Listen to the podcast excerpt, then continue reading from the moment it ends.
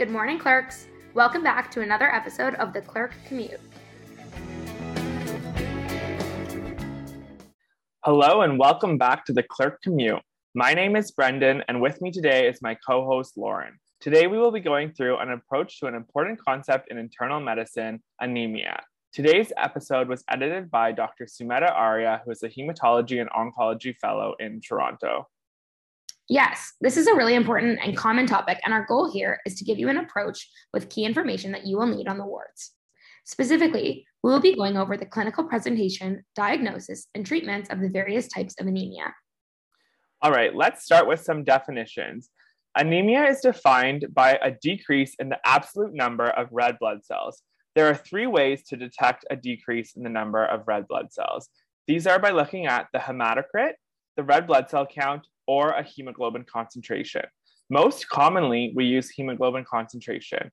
In our non pregnant females, our normal range of hemoglobin is 120 to 160 grams per liter. And in males, our normal range is 130 to 180 grams per liter. However, it is important to check your individual's lab's reference values when assessing this. Um, okay, so just to clarify, we define anemia as a hemoglobin of less than 120 in females and 130 in males. Is there anything else that we should know before we start talking about the clinical presentation? Yes, Lauren, it actually might be useful to further define some other important lab parameters that come up on our CBC or our complete blood count. This will help interpret blood work and understand some of the diagnoses that we will be discussing later in this episode of the podcast. Okay, let's start with the red cell distribution width, or the RDW. An RDW is a measure of the range of variability in the size of red blood cells. If all of our red blood cells are similar in size, then we have a normal RDW. This is between 11 to 15%. If some red blood cells are big and small, that means that there's a wide variability in our RDW and our, the range will be high. We may see values between 18 to 20% in this case, which is called anisocytosis or a lack of the same size. Another parameter that we should be familiar with is our reticulocyte count. Reticulocytes are our immature red blood cells and they are large. In the context of anemia, we can see the reticulocyte count to tell us more about what the cause of the overall low red blood cell count is. What we mean by this is that the reticulocyte count goes up when there is increased erythropoiesis, such as in a response to increased red blood cell destruction. This can be due to bleeding, hemolysis, exogenous erythropoietin administration, or iron or vitamin B12 uh, repletion. Reticulocyte counts can go down when there is a decrease in erythropoiesis due to a production problem, such as bone marrow failure, or lack of substrate, such as iron, and a low erythropoietin. Okay, so to clarify and summarize, a normal RDW is between 11 and 15, and this means that the red blood cells are similar in size. An increased RDW means that the cells are of different sizes.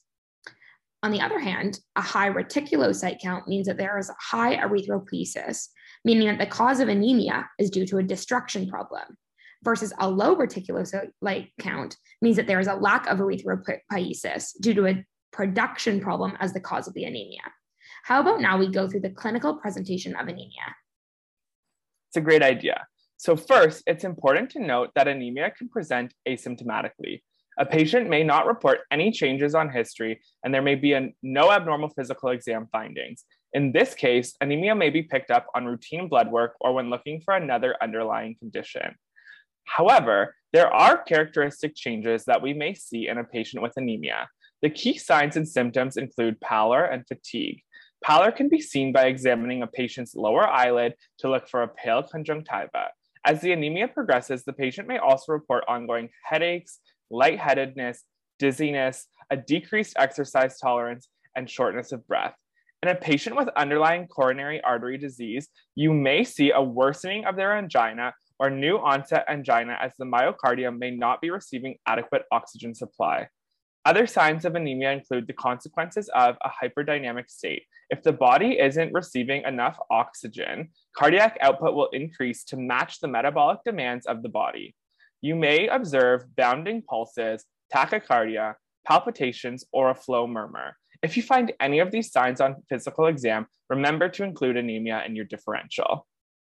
All right, so to summarize, anemia can either present asymptomatically or with symptoms such as fatigue, pallor, exertional, dy- exertional dyspnea, and consequences of a hyperdynamic state. As anemia progresses, however, patients may experience nonspecific symptoms such as headaches, lightheadedness, and syncope. Severe anemia may result in a high output state. That's right, Lauren. All right, next we will talk about how to classify the different types of anemia. Right, and this is probably the most important part of the workup of anemia, and it also contributes to how we make the diagnosis of what's going on. We like to divide anemia into microcytic, normocytic, and macrocytic anemia.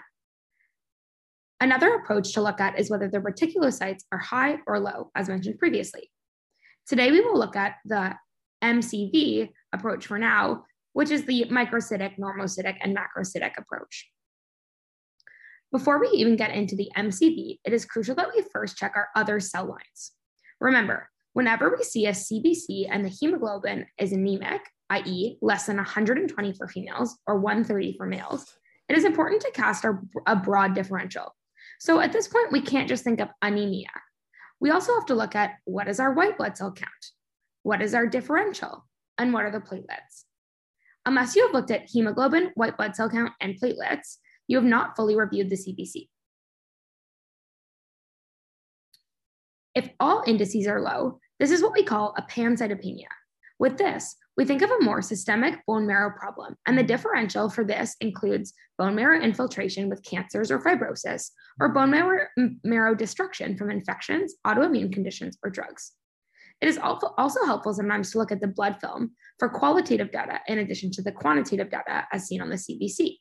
This tells us information about the size, shapes of the cells, and can, pro- and can provide a lot of information to understand what the bone marrow is doing or other pathology that is happening. Exactly. So I guess the key message here is check all of your cell lines, not just hemoglobin when interpreting a CBC. And if your hemoglobin, white blood cells, and platelets are all lower than normal, think of a bone marrow cause. Yes, exactly. So let's say, for example, that we look at the CBC and there's just a low hemoglobin. The white count and the platelets are okay. Now we're under our differential for an isolated anemia. The next thing to do is look at the MCV, which stands for the mean corpuscular volume. If the MCV is less than 80, this represents microcytic anemia. If the MCV is 80 to 100, this is normocytic anemia. And if the MCV is greater than 100, this is macrocytic anemia. Let's start, for example, first with the differential diagnosis for microcytic anemia. The most classic mnemonic for understanding the differential to this is TAILS, T A I L S. The T stands for thalassemia, the A stands for anemia of chronic disease, the I stands for iron deficiency anemia, the L stands for lead poisoning, and the S stands for sideroblastic anemia. Our most important investigation when we have a microcytic anemia is ferritin. Therefore, when you are faced with a microcytic anemia, you should immediately think order of ferritin. If your ferritin is low, specifically less than 30 in the absence of inflammation, we have our diagnosis already. There is at least iron deficiency happening. This is a key fer- this is a key point.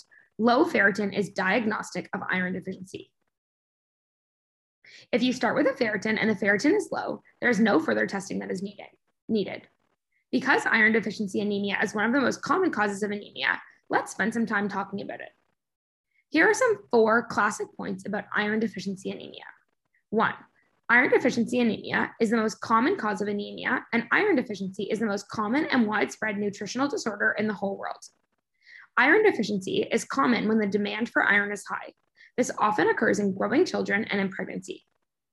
When faced with anemia in these populations, think iron deficiency anemia. The most common cause, sorry, point three, the most common cause of iron deficiency anemia in adults is blood loss. It is always important to look for signs and symptoms of GI or GU bleeding in a patient, an adult patient with microcytic anemia. In patients greater than 50, colon cancer should always be ruled out. Point four, always treat a low ferritin. Even if the patient is not anemic, a low ferritin should always be treated, especially in pregnancy. Great, Lauren. And are there any other populations that are at risk for iron deficiency anemia? Yes, we want to pay special attention to those with inflammatory bowel disease, celiac disease, H. pylori infection, gastritis, and those who have undergone recent bariatric surgery. All of these conditions decrease iron absorption in the GI tract and can lead to iron deficiency anemia. We want to also keep in mind populations who are undernourished or on a strict vegan diet, as they have decreased iron intake. Finally, it cannot be emphasized enough iron deficiency anemia may be the first sign of iron loss through bleeding. This is a common question that gets asked on the wards, so definitely think to look for bleeding if the iron is low in a patient. And how do we treat iron deficiency anemia? We can treat with oral iron with food and encourage vitamin C supplementation in order to increase absorption of the iron. Three to six months of treatment are required for the repletion of iron stores and the normalization of serum ferritin levels. If someone cannot consume the recommended intake with food, we start off treatment with oral supplementation. The daily recommended dose of adults with, with iron deficiency is 100 to 200 milligrams of elemental iron. It is good to know that iron supplements often lead to dark stools, which can mimic melena. This is a great question to ask on history if someone presents with dark stools to your ED, family medicine clinic, or on your internal medicine floors. If oral supplementation is not sufficient, we can move to IV iron. Okay, let's now discuss one more cause of microcytic anemia anemia of chronic disease or anemia of chronic inflammation. They're sometimes called by either name. This is our second most common cause of anemia. This occurs in the setting of other conditions such as infection, inflammatory diseases, or malignancy. Our bodies are locking iron away from bacterial pathogens, which actually depend on iron to live and multiply. Therefore, the key defining feature of anemia of inflammation is low serum iron, but high level of ferritin due to high iron stores. The diagnosis of anemia of inflammation can be difficult to remember, but understanding the key principles of why it occurs will make interpreting the lab values easier. Anemia of inflammation in the early phase is normocytic and in the late phase is microcytic. When we are faced with a microcytic anemia, we should order a ferritin. Here, we see an elevated serum ferritin level. Ferritin is called a positive acute phase reactant, our bodies will increase ferritins in times of inflammation. And this is our first clue that this is an anemia of inflammation. And how do we approach the RDW in both iron deficiency anemia and anemia of chronic disease? Ah, yes, good question, Lauren. The RDW is a very useful tool in interpreting our CBC. An abnormal RDW can start to paint a picture of iron deficiency anemia before we even start ordering tests. In iron deficiency anemia, some cells get enough iron and some don't.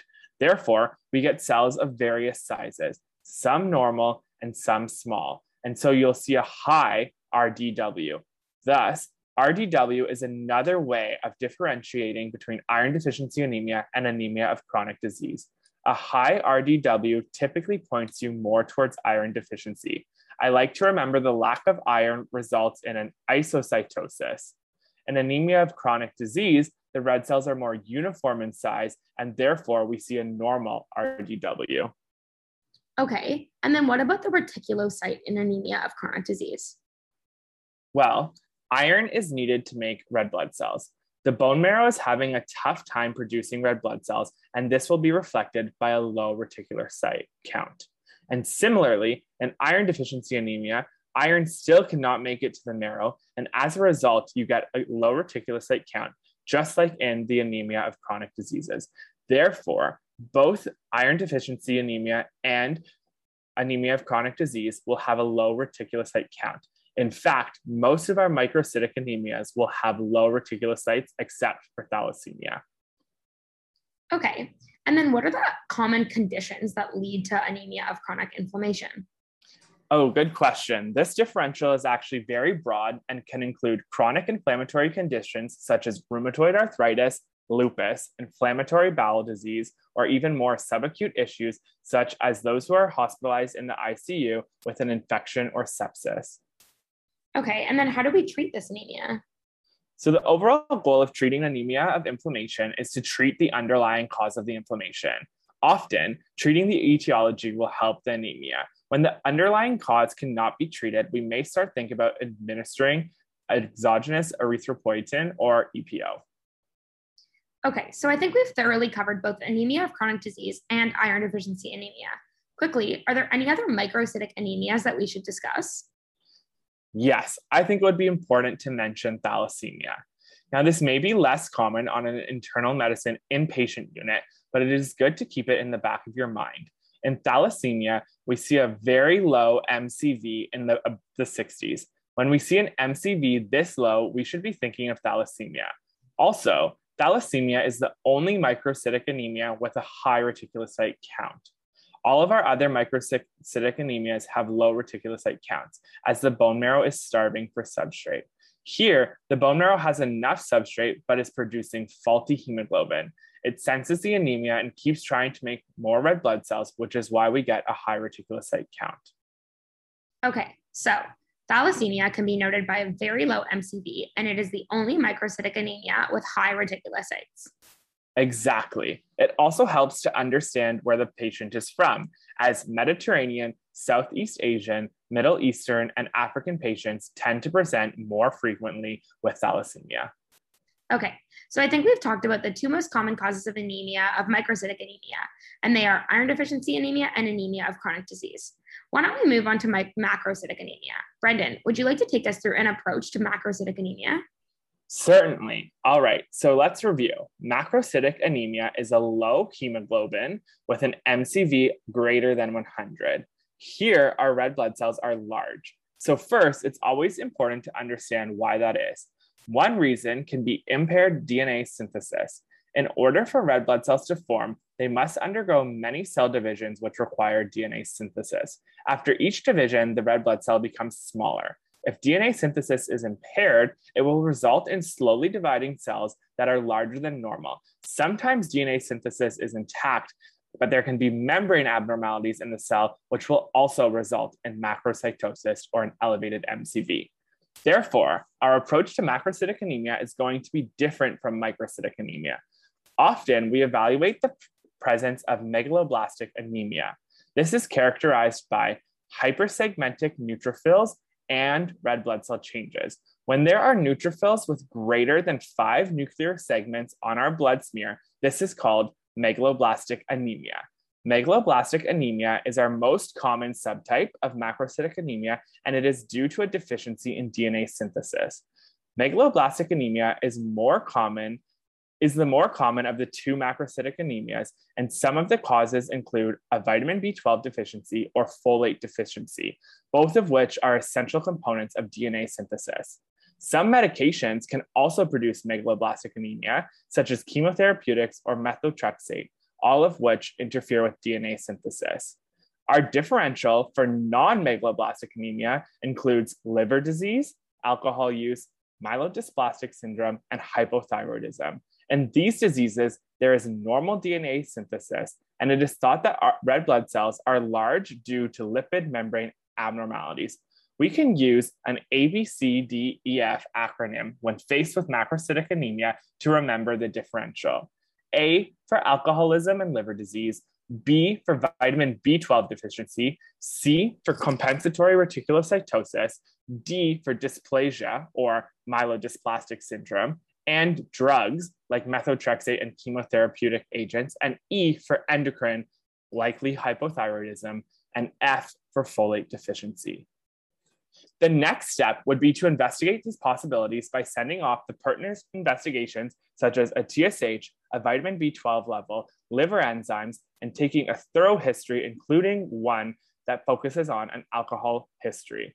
Another hint on the CBC may be low platelets, as this often happens as well in alcoholism. Vitamin B12 deficiency is rare, however. It can occur due to inadequate intake, such as in strict vegans or those who are severely malnourished, or in those with compromised gut absorption. Examples include pernicious anemia, gastric bypass, and Crohn's or celiac disease. Symptoms of severe vitamin B12 deficiency include irreversible, irreversible neurological symptoms due to demyelination of the spinal cord.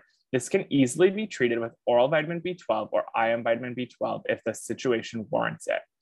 Folate deficiency is also uncommon due to the dietary supplementation of folate, but can occur in the tea and toast diet or alcoholism, substance use, antifolate drugs like methotrexate, pregnancy, where this is a high folate demand, and sometimes inflammatory diseases of the GI tract, such as IBD, celiac, or short bowel syndrome. It is helpful to remember that folate is absorbed in the duodenum, while vitamin B12 is absorbed in the terminal ileum. It is treated with oral folate supplementation. Okay, so then why don't I take us through an approach to normocytic anemia? One reason that someone may get a normal MCV on our CBC is that we have a microcytic and macrocytic process going on at the same time, and the MCV is therefore averaged overall. A, a good example of this is someone who has celiac disease. They have the potential for malabsorption of both folate and iron. Folate deficiency, as we mentioned, will cause the macrocytosis, and iron deficiency causes a microcytosis, and the MCV may turn out to be normal in that case. But the RDW in such patient would be in such a patient would be quite wide. Another cause of normocytic anemia is an early phase of anemia of chronic disease and or iron deficiency anemia. Both can start off as normocytic anemia. Otherwise, there are many causes of a normocytic anemia, but we can focus on the four most common causes. The way we are going to approach normocytic anemia is with our reticulocyte count. Remember, the microcytic anemia, we order a ferritin. For macrocytic anemia, we order a blood smear, and for normocytic anemia, we look at our reticulocyte count. This is going to help narrow our differential.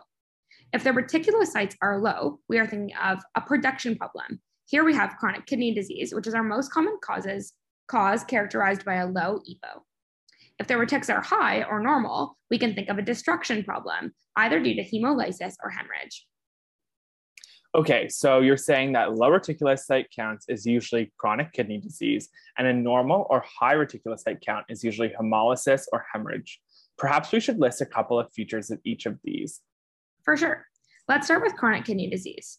As kidney disease progresses, the kidneys will atrophy, decreasing their ability to produce EPO, which results in less red blood cell production. In these patients, we will see a high creatinine, or they'll have a history of known kidney disease. Although we would expect a patient with chronic kidney disease to have a low EPO, the assay is rarely ordered in a clinical practice.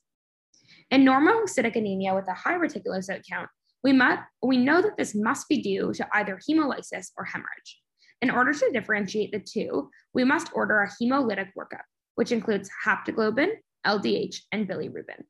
If these are normal, then the anemia is due to hemorrhage or blood loss.